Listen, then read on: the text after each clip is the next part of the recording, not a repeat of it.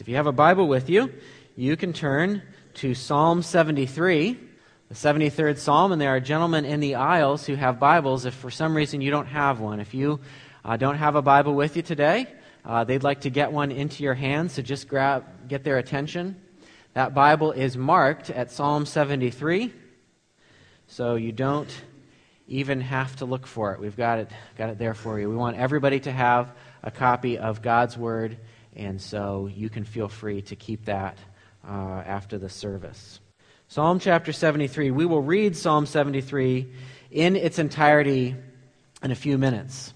Many of us, many of you, have probably heard of the book When Bad Things Happen to Good People. When Bad Things Happen to Good People was written, I believe, in the late 70s by a Jewish rabbi named Harold Kushner. Kushner wrote this book as he faced extreme tragedy in his own life. He had a child that became very ill, was diagnosed uh, with a disease that eventually would take that child's life in his early, early teen years. And Kushner wrote that book, Why Do Bad Things Happen to Good People, as his way of grappling with the question of why it is that relatively innocent people, a, a child that becomes ill at age three? Why is it that relatively innocent people suffer? This morning, though, I'd like us to flip that question around because that's what our scripture passage does. The question that I want us to ask this morning is why do good things happen to bad people? That's what Psalm 73 is about. Why do good things happen to bad people? We're told from our childhood that cheaters never prosper. And even many of your friends and family might, might forego doing something, and when they give you the reason for why they're not going to do it, they might say that it's bad karma. I don't want to get bad karma. I don't want to put something out into the universe that is going to come back to me. And so I've had people say that to me. I'm, I'm, I'm tempted to do this, but I don't want it to come back on me. Most of us have a shared understanding that's somewhat inherent to us that crime isn't supposed to pay, that cheaters aren't supposed to prosper, and that nice guys are supposed to finish first. But as we grow older, we get more cynical because life happens. And cheaters do seem to prosper. And for some people, crime certainly does seem to be paying. And many of us can echo that old country song that Tennessee Ernie Ford used to sing about working in the coal mine. You load 16 tons, and what do you get? Another day older and deeper in debt. You work hard all your life, and all you do is get old and more in debt. And there's people that don't seem to be working very hard and that they seem to be skating through life. All of us, at one time or another, struggle with the reality that actually a lot of great things are happening to very bad people. So there are Wall Street fat cats getting rich off of various schemes to fleece their investors. There are companies becoming rich selling products that are built on the backs of horrible working conditions in other countries and even child labor. There are media moguls always looking for their next opportunity to take the latest Disney darling and pimp her out to be a pop singer. To the ruin of her life and the ruining of the life of her followers. And they seem to be living quite well. Their bank account is probably better than yours. They're probably driving a nicer car than you are. They don't seem to have the problems that we have. It's like everywhere you turn, the wicked are prospering, and that karma boomerang just isn't coming back around. And for Christians, I think we find it all the more harder because that we expect it will go differently for us because we're followers of Jesus. Being a Christian, if you've tried to do it for any length of time, is hard. It's difficult. It's great, but it's a fight. pushing down the desires of the sin nature does not come easily. It comes at great cost. Putting the sin in our hearts to death is very difficult. And all of us have experienced the frustration of following the rules, of trying to be free from sin, of trying to do what God expects of us, and yet it doesn't seem like there's any payoff. We aren't getting ahead. And so we ask ourselves this question I'm investing all this time and energy into doing the right thing, and what do I get for all my hard work? I'm still struggling to get by. I lost my job at age 50, and now I'm having to find a completely new career in a field that I'm not familiar with. My car broke down, and I just went into debt to fix it. Every time I get some money saved up, I lose it. My spouse is sick and can't be the companion to me that I thought they were going to be. My retirement isn't what I thought it was going to be. And my lifestyle and the things that I thought I was going to enjoy in my older years aren't there like I expected them to be. There are all kinds of things that make it seem like maybe there isn't a payoff for following Jesus. Maybe it's not worth it. Because the people who aren't following Jesus seem to have it on cruise control through life. And you've been trying to live righteously, and the only thanks you get is an astronomical hospital bill that the insurance company, surprise, isn't going to cover. What's the point of being a God follower if it ends up making no difference? What's the point of being a God follower if it doesn't improve my situation? What's the point of being a God follower if God isn't changing the situations that I'm facing right now when I look across the hedge and my neighbor seems to just be going straight through with no issues at all? That's what our psalm deals with. The Bible deals with real issues that we face in life, and it deals with them in an unvarnished way. And I'd like to read Psalm 73 with you this morning. Psalm 73, beginning in verse 1. The Word of God says this Surely God is good to Israel, to those who are pure in heart. But as for me, my feet had almost slipped. I had nearly lost my foothold, for I envied the arrogant when I saw the prosperity of the wicked. They have no struggles. Their bodies are healthy and strong. They're free from common human burdens. They're not plagued by human ills. Therefore, pride is their necklace. They clothe themselves with violence. From their callous hearts comes iniquity. Their evil imaginations have no limits. They scoff and speak with malice. With arrogance, they threaten oppression. Their mouths lay claim to heaven, and their tongues take possession of the earth.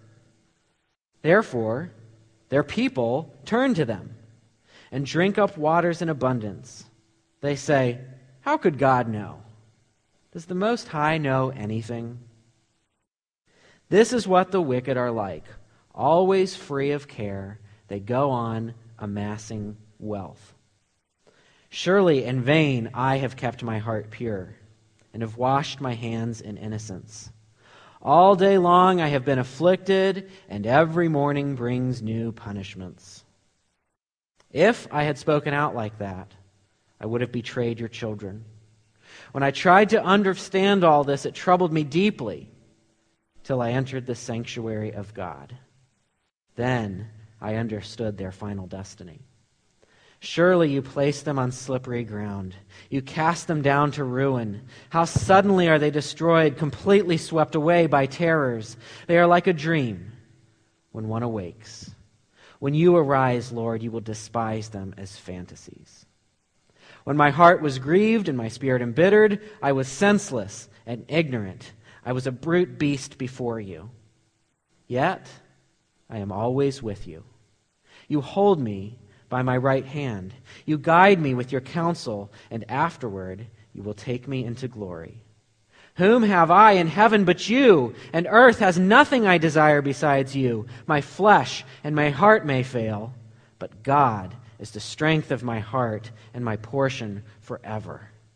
Those who are far from you will perish. You destroy all who are unfaithful to you.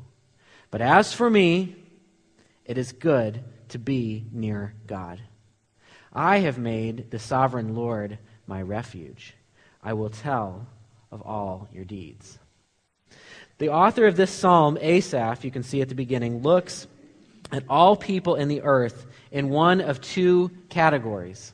He simplifies things and looks at people in two categories. There are those who are the righteous, and there are those who are the wicked. The righteous are those who live their lives with a God consciousness. They fear God, and thus their lives reflect that fear of God, and they try to walk in God's ways. The wicked are those who live apart from the fear of the Lord, those who live without a God consciousness, and thus their lives reflect that. They do not follow his ways. They live thinking that they are not under the gaze of an all seeing God, either denying his very existence or living as if he was unaware or uninterested. In other words, they are living for themselves. And so, speaking broadly, this category of the wicked isn't relegated just to axe murderers. It's regular people who live life as if God was blissfully unaware of their actions. They live their lives as if they will never have to give an account for the way that they act. And what does the psalmist see when he looks at this category of people who live without a thought for God?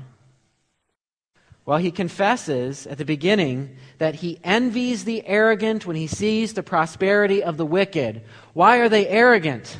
They are arrogant because they're looking around and they're seeing that they are without a care and they're seeing that they have wealth and they're saying, See, I'm getting through. I don't have to answer for the things that I'm doing. And most certainly, I don't have to answer to God. It's arrogance, it's pride. And the psalmist, and perhaps you, have looked at those people before and envied them. Because it seems like all the work that you're doing to follow God is in vain. What does he say about them? You can see in verse 4, he says, They have no struggles. And their bodies are healthy and strong. They've got, they seem to be in fine health. They're free from common human burdens. The things that plague humanity they, that don't seem to touch them. They act wickedly. They oppress others. They gain a following. They speak with authority, and people look at their lives and see it must be okay to follow them. They're successful.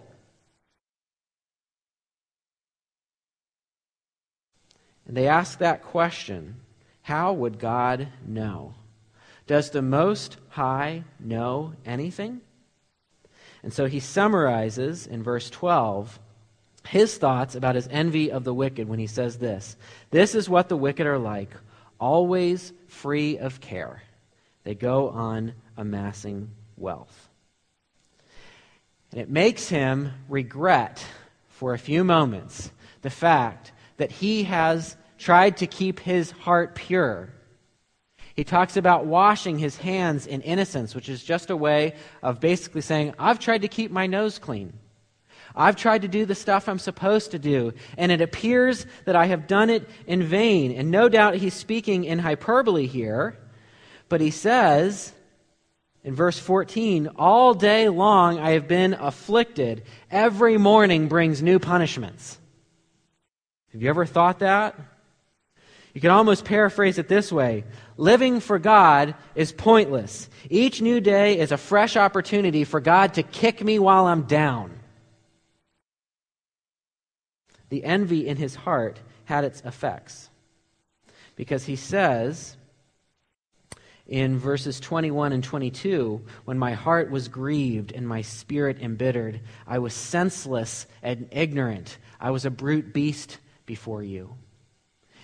This bitterness that had welled up in his heart, this envy of the success of the wicked, caused him to be nothing but an animal and the thing that we need to see this morning is that, that bitterness in the heart creates blindness in our eyes. When you start looking around And when you start measuring things in the here and now, and you see the prosperity of people who aren't seeking after God when you are trying to do that, the Bible doesn't tell you, pretend it isn't there. The Bible doesn't tell you it's an illusion. The Bible tells you that, it's, that, that you can really see it and that it's really happening. But you can't take that to bitterness. Because bitterness causes blindness, and you're not able to see the big picture.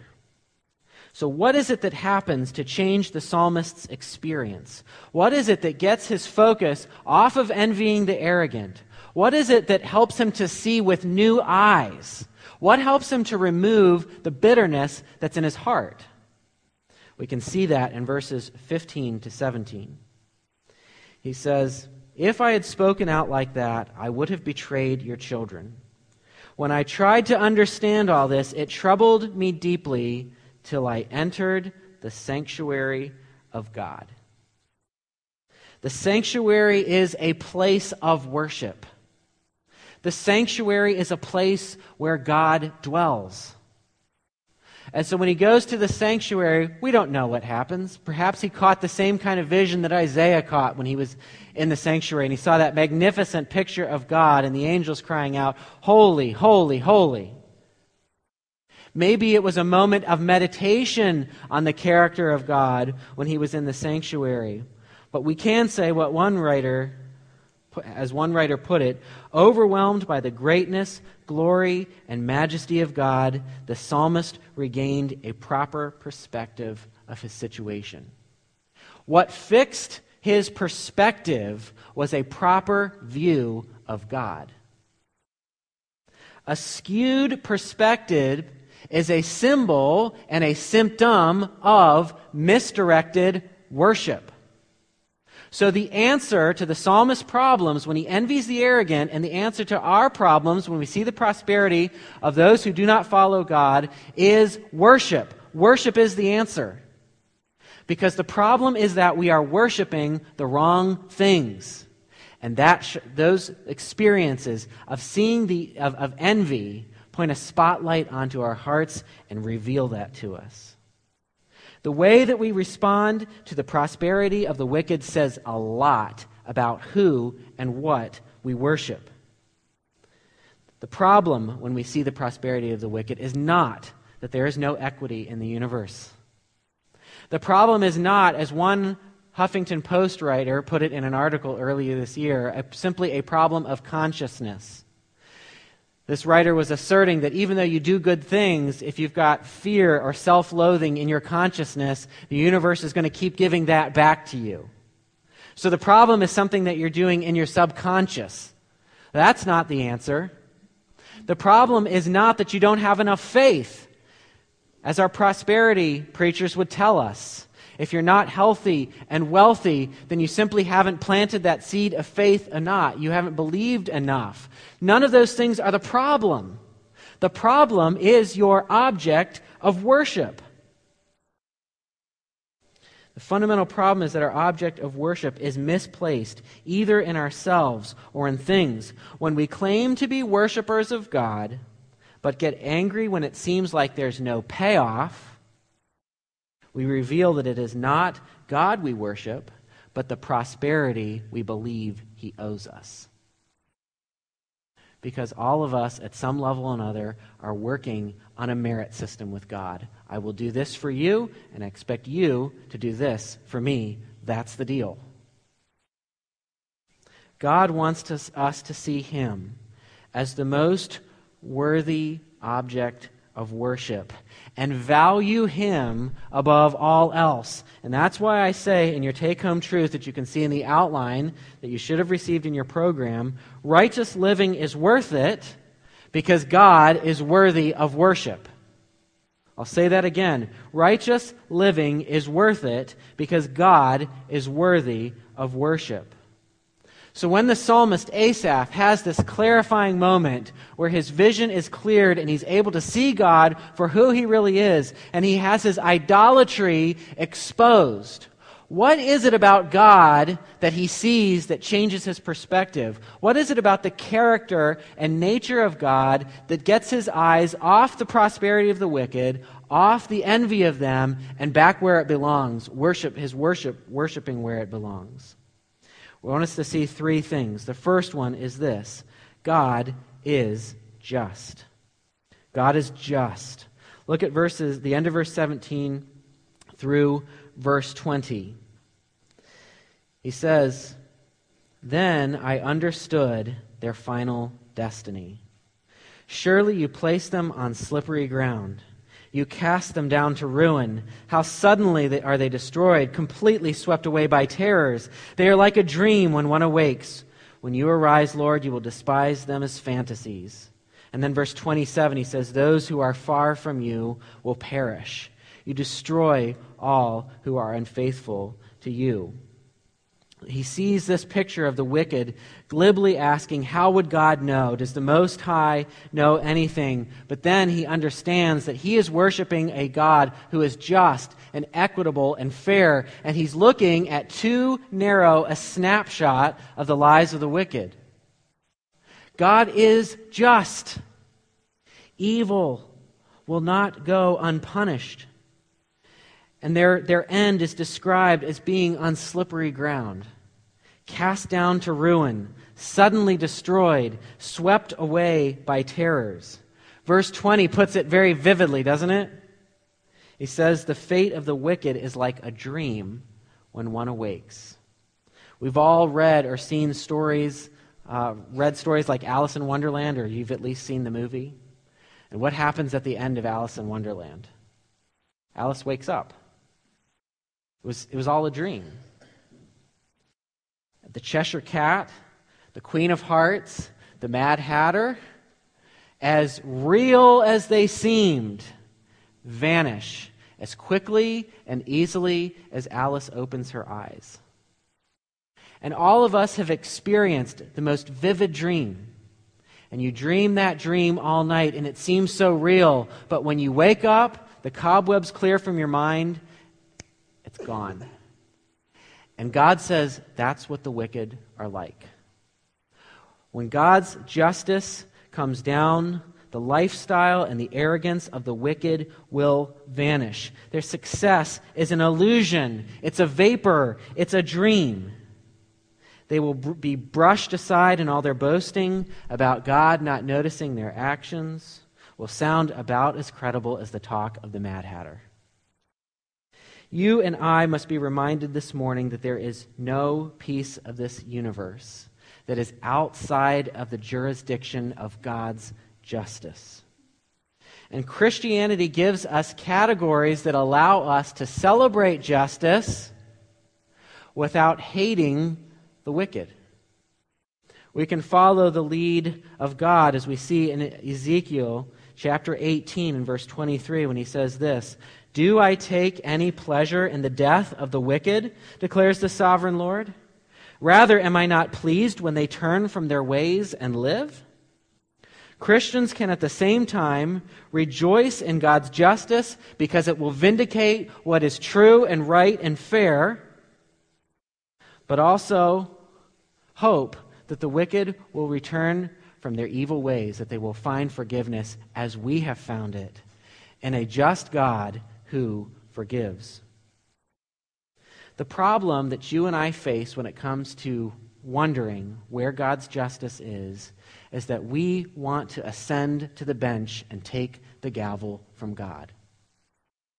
We want to look out of the courtroom of the offenders. We want to raise the gavel, gavel. We want to hear the satisfying crack of the gavel on the bench as we mete out the judgment that we think people deserve.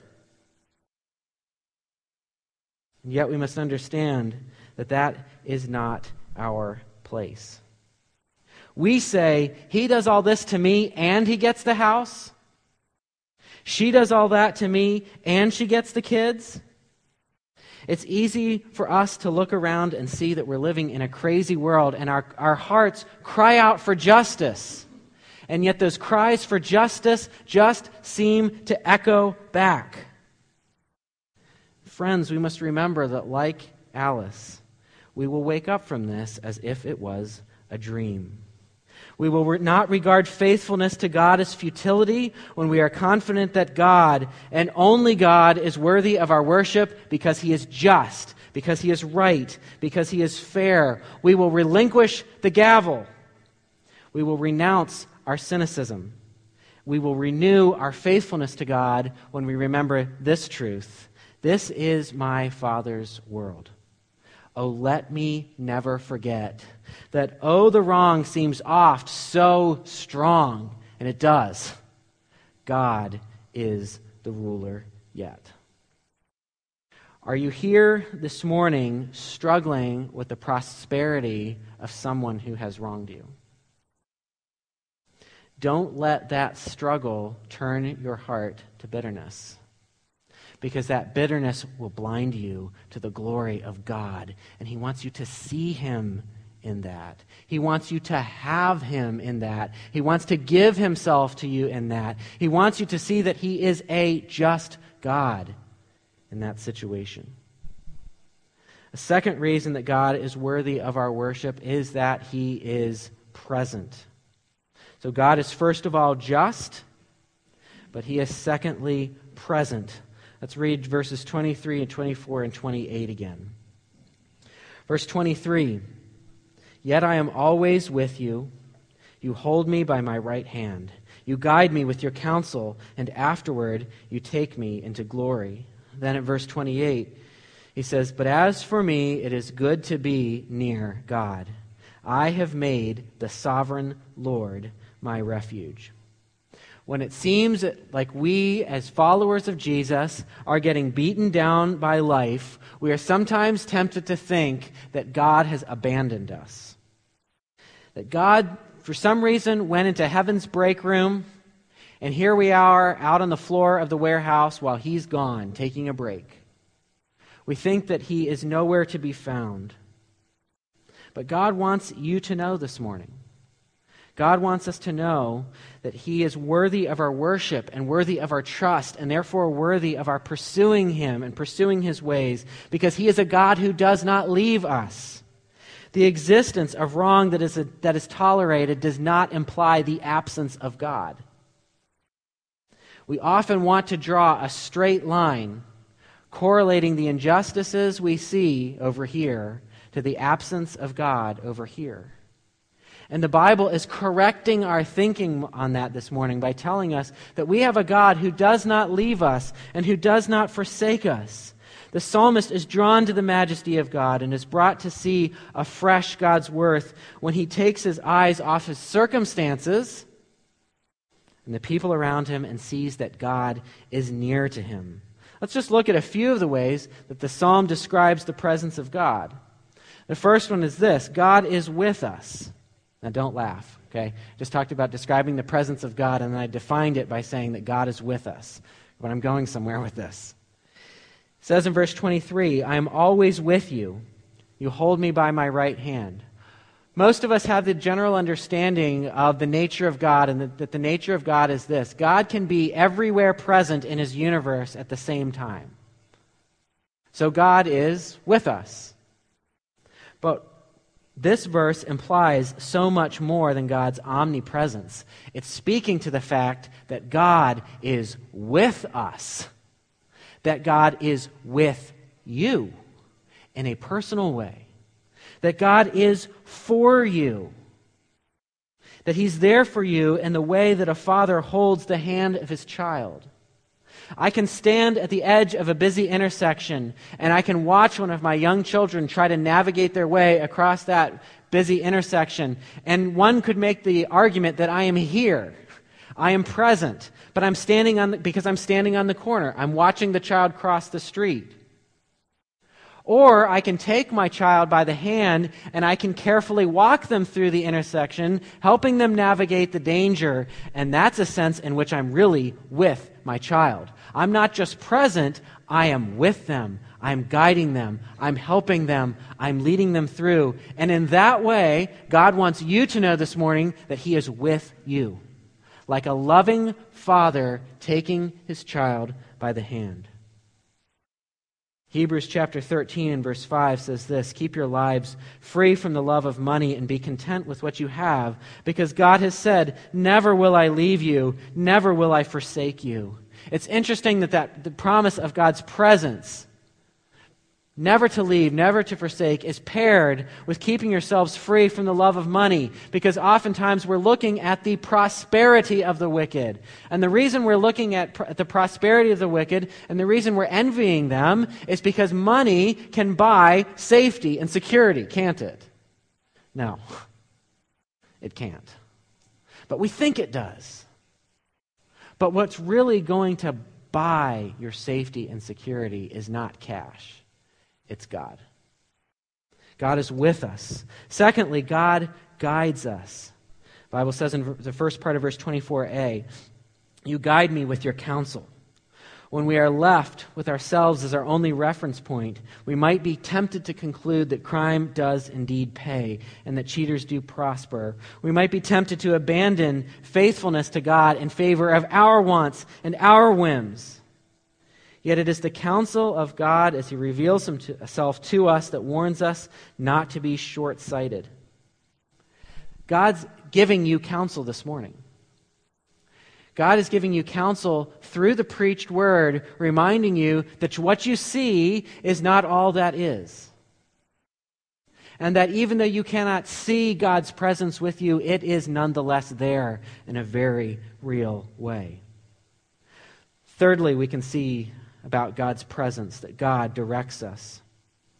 God directs us. God is with us in a way that's going to lead us to our final destination.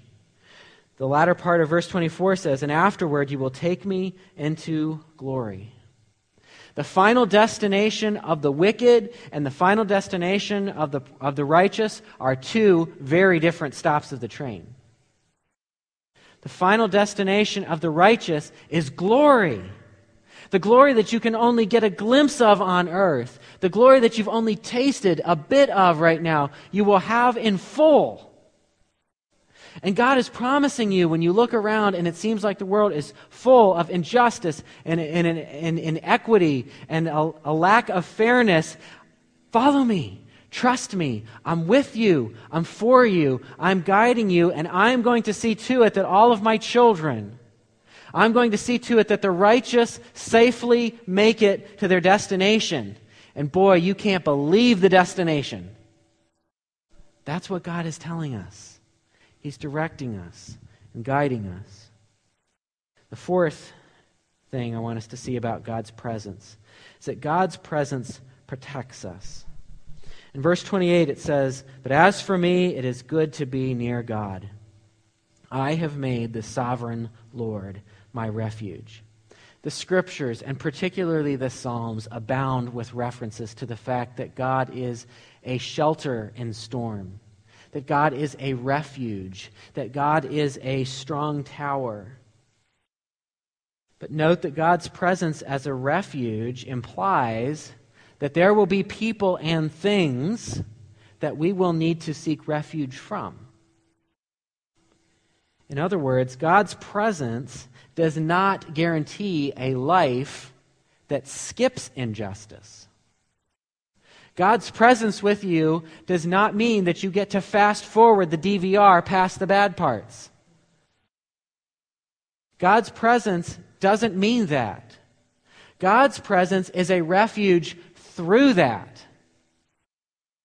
And if I could illustrate it this way, I read a story earlier this year, I think it was in May, about a family in Australia.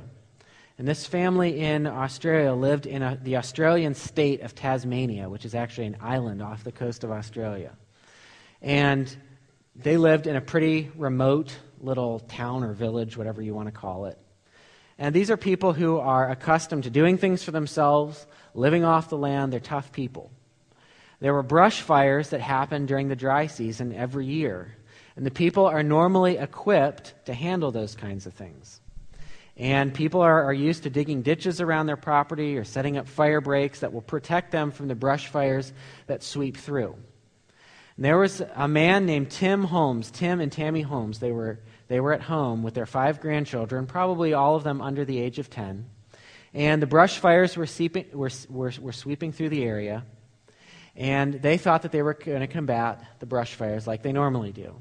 He had even 10,000 gallons of water stored that he could spray on the blaze to keep his house wet and to keep it from uh, combusting through the blaze. But this brush fire wasn't like other brush fires. This brush fire was like the only way that the people have been able to describe it is like a tornado of fire. It was sweeping through and catching fires and possessions and forests on fire before the fire could actually even reach them because the fires were, were burning so hot. The Holmes family realized that they weren't going to be able to save their house this time. But they also realized that they were trapped. And so they made their way to the lake, which is at the edge of their property, and watched the fire come in. As the fire came in, they got hotter and hotter and hotter and realized that they were going to have to go what they call a jetty, but it's a, a long, narrow dock that goes out into the water. They realized that they're going to have to go farther and farther and farther out from the dock to escape the blaze. And eventually, they found themselves, because of the air quality and the heat, they, their whole family actually had to get down into the water. And I've got a picture of it that you can see there uh, on the screen. This is a, a picture that went viral after they took it. But you can see the, the blaze behind them. And they tried to keep their, their noses just above the surface of the water so that they could have clean air. And the grandfather tried to use his hat to keep the dock wet on the top because it kept catching fire. Now, the story ends happily. This family, you can look them up later uh, if you want. They all were okay. All five of those beautiful grandchildren and, the, and the, their grandparents were okay. But they lost everything. They watched their house burn to the ground. They watched every possession burn to the ground. All their memories, photos, jewelry, possessions gone. The Holmes family didn't escape the fire completely, did they? They lost everything but the shirts that were on their back. But the Holmes family found refuge from the fire.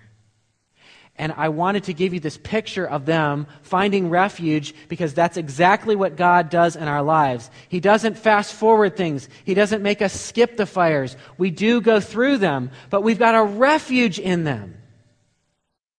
God doesn't promise that you get to skip it, but He promises that He's going to lead you through it. And He's going to lead you through to nothing short of glory. Here's how one person writing about this passage put it so eloquently The psalmist's understanding of how God has good has changed. Divine goodness is not prosperity, but presence. Divine goodness, truly, truly having good, doesn't mean necessarily prosperity in your life. But God is going to give you something more than prosperity. He's going to give you Himself, He's going to give you His presence. So we've seen that God is worthy of worship. He's worthy of our righteous lives because He is just, because He is present. And finally, I want us to see that it's because God is enough. God is enough. Look at what the text says Whom have I in heaven but you? In verses 25 and 26 and earth has nothing I desire besides you. My flesh and my heart may fail, but God is the strength of my heart and my portion forever. In other words, what he's realizing is without God, he actually has nothing.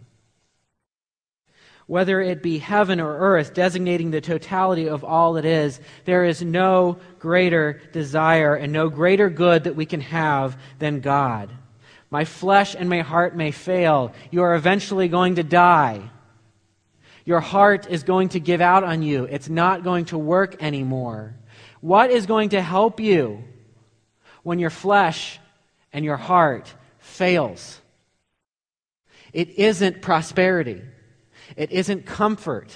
It isn't ease. What's going to help you when your heart fails, what's going to give you confidence, is that you have God but more importantly, God has you. And God is enough. The psalmist says that God is my portion. And portion carries the idea of one's reward, one's inheritance, one's share, something that has been designated or allotted to someone. So the psalmist is saying, I'm happy with what I've got. I'm happy with you. Psalm chapter 16 and verse 5 says this Lord, you alone are my portion and my cup. You make my lot secure. Lamentations chapter 3 and verse 24 says this I say to myself, The Lord is my portion. Therefore, I will wait for him. And too often we are saying, we are taking Lord out of that, and we are envying the prosperity of others, and we're saying, filling in the blank, that relationship or that thing or that job, that's my portion. Take that out and let the Lord be your portion. That's why reorienting one's object of er, worship reorients one's perspective. We're all trying to be satisfied this morning. The question is in what are we truly being satisfied? Is it in the gifts or is it in the giver? Are we good with God as long as He gives us what we think we must have or the things that we want? Do we perhaps have an unconscious pattern of thinking that thinks that God needs to reward me in the way that I specify? Because I've been trying so hard? Does faithfulness, assume, does faithfulness buy a say in how God deals with your life? The Bible tells us that only God Himself can ultimately satisfy us. God is enough. And so Psalm 17 and verse 15 says, As for me, I will be vindicated and will see your face. When I awake, I will be satisfied with seeing your likeness. Or Psalm 90 and verse 14 says, Satisfy us in the morning with your unfailing love, that we may sing for joy and be glad all our days. God loves you too much to allow you to go on in confusion thinking that that thing that you want is really going to satisfy you. He loves you too much to let you do that. And here's how we need to think about it when God is taking something from you, He's actually setting you free. When God is taking something from you, He's actually setting you free.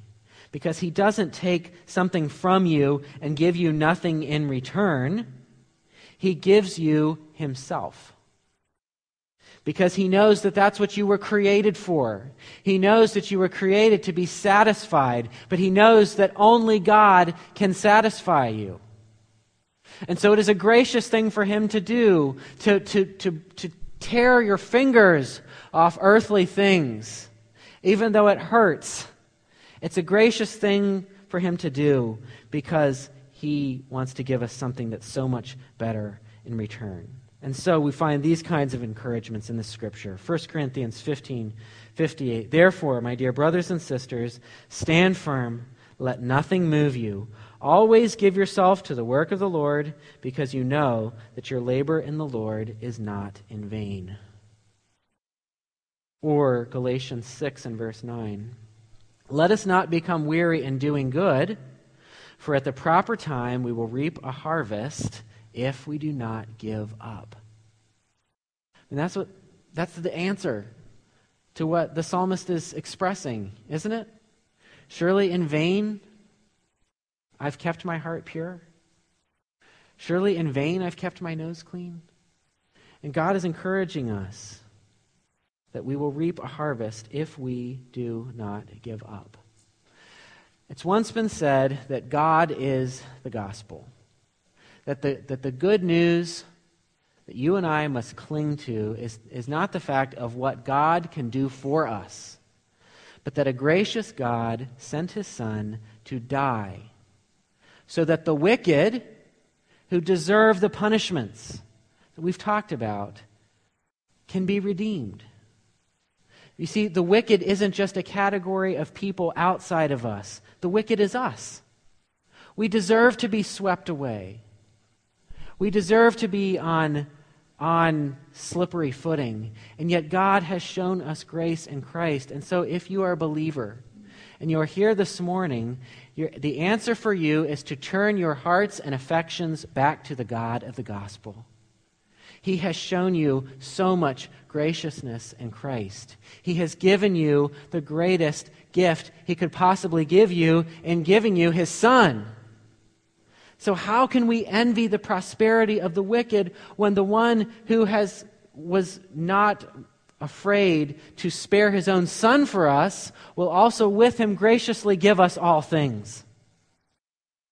We must go back to the gospel and find our ultimate goodness in God. And if you are here this morning, the answer is the same for you as it is for believers. The answer is the gospel. But you must be converted you must believe the gospel for the first time. What does that look like?